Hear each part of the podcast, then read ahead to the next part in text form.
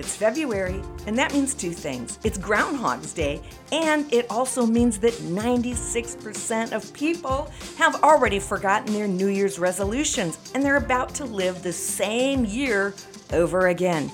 But not you, because for the month of February, my free gift to you is your golden ticket to a new year.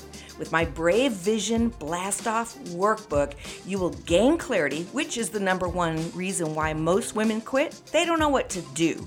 So find out what you're called to do, harness your energy, gain momentum, reach your goals this year, and experience a brand new year, not just another year. Don't leave your success to chance. Go to braveheartedwoman.com forward slash vision blast off to get your free download today, or just click the link in the notes. You'll be so glad you did.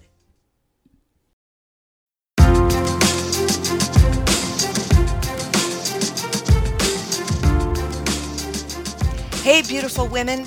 This is Dawn Damon, the Braveheart Mentor, and you're listening to The Bravehearted Woman. This is a podcast designed to help you find your brave so you can live out your beautiful vision. I have been working with women for years, and now I want to help you too. I'm here to awaken the brave heart inside of you so you can ignite the flame of your vision, you can reach your goals, and achieve your dreams. Come on, let's get brave.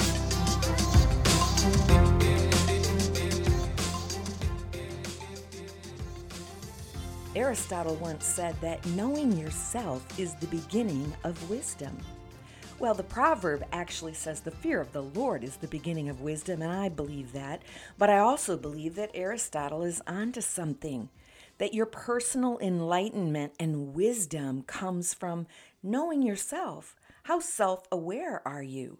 I mean, beside the basic things in life, like, okay, we all kind of know what our favorite foods are or what activities pump us up, or maybe even what time of day is our surge moment, if we're a morning person or an evening person, what kind of music we dig, you know, all those things.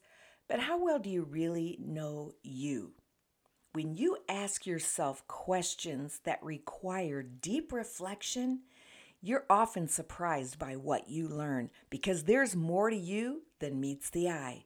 In fact, you're going to learn that you're a beautiful diamond that there are myriads of facets to you. Yes, it's true. You are complicated. You are wonderfully complex. You are magnificently multifaceted. It's like you are a sexy onion. Yes, you are. There are many incredible layers to you. But spending time with you is the only way to uncover, the only way to uncover what's really there what has been there and what is growing and what's changing about you, or what you like and what you don't like, or what emotions you're experiencing a few episodes back in episode 27, I talked about unknowing yourself.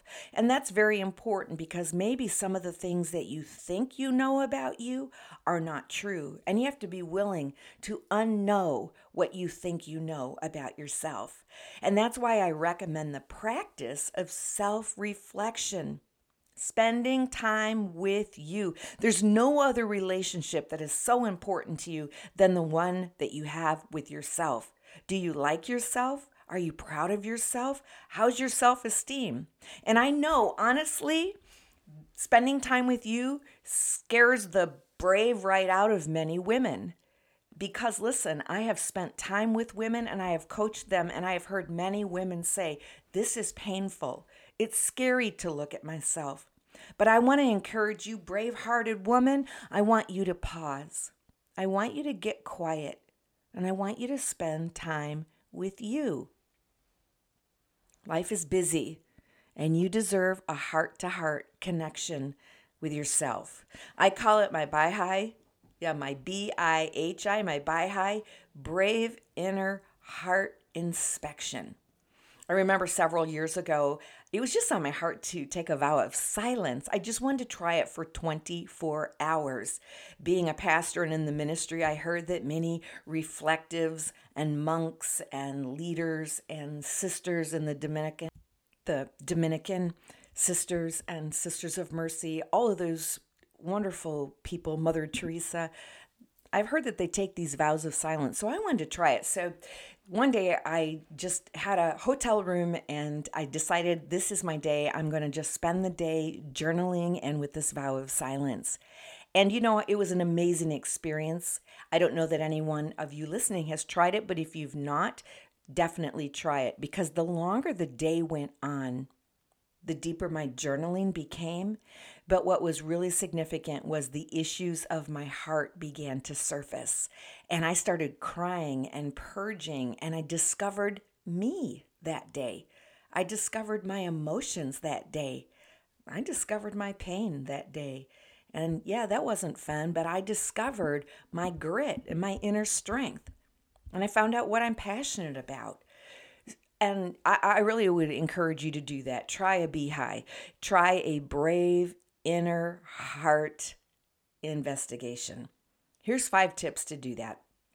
Number one, get quiet. And that's all I need to say about that. Life is noisy, life is filled with chatter and voices and everybody demanding your attention. So find a place and get quiet. Number two, just be curious about you and ask questions.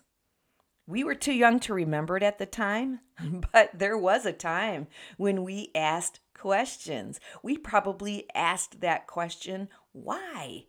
If we, like every other curious, innocent child, had that, you know, kind of that unbridled wonder about life, the we, we were awestruck when we were little, remember, by the by most things we saw for the first time, then why might have been one of our favorite words. But why? Why? How come? Why? And then life goes on and we grow and we become programmed. And that's just how life is. Now we say, that's just the way it is, and I have to accept it as true.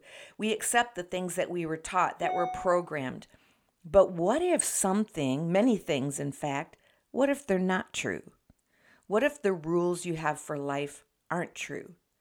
What if you really are good at sports? Or what if you're really not bossy? You're a leader in the making. What if you're not a showboat? You're an actor making thousands of dollars. What if you're not fat? What if you are an amazing brick house, sexier than some of those twigs you know? Or what if you're a singer, songwriter, you're not banging on the piano? So ask questions about yourself. Number three, explore you through writing. Once you ask those questions, I want you to grab your pen and paper and write down the answers, not even typing, because we already know about the handwriting brain heart connection. So maybe some questions like this What are three words that best describe me? What I really want from life is. What I truly value is. You know, I know for me, when I answer that question, I value determination I value love and acceptance. I value growth, tremendously so. What do you really value? How about this one? Am I living full out? Or do I succumb to the seven A's? The seven A's that I want you to avoid at all costs. That's apathy, ambivalence, anxiety, aimlessness, aloneness, and avoidance atrophy. Ooh, make sure you avoid those seven. But do you succumb to them now and again? When you do this, make sure you're asking good questions because if you ask a better question, you will get a better answer. If you a- ask a question like, Why am I so dumb? There's no way you can get a good answer to that, right? So let's ask a better question. How can I learn to do this in a more effective way? That's a better question. Voltaire says, Judge a man by his questions rather than his answers. Many people say the quality of your life will be based on the quality of your questions. So get alone, get quiet, ask the questions, and write answers. And don't edit your soul. Don't stop yourself. Go ahead and write. We call it vomit on paper. That doesn't sound very attractive, I know, but it's really healthy and you'll feel really good. And your writing will take you places that you did not anticipate. So write it down. Number four, uncover and connect with your why. In my course, Uncover Your Brave Vision, I help women just like you go deeper into the authentic discovery of them, who they are. And I use the word uncover because the true you, the genuine essence of your being, it is not somewhere outside of you. It's not lost and you have to go find it. God has placed it within you. Carl Jung says, Those who look outside dream, those who look inside awakens. So only when you look into your own heart can you find your God given purpose. And so in the course that we do, we look at core values, we look at the six personality drivers, we investigate talent and skill, and we evaluate and explore passions. And what I've learned is that many women truly do not know what their ultimate purpose is. And then they wonder why they're living mundane, unfulfilled, average lives. You can't help but live anything but that when you're not connected to your why, your purpose, your magnificent reason for being.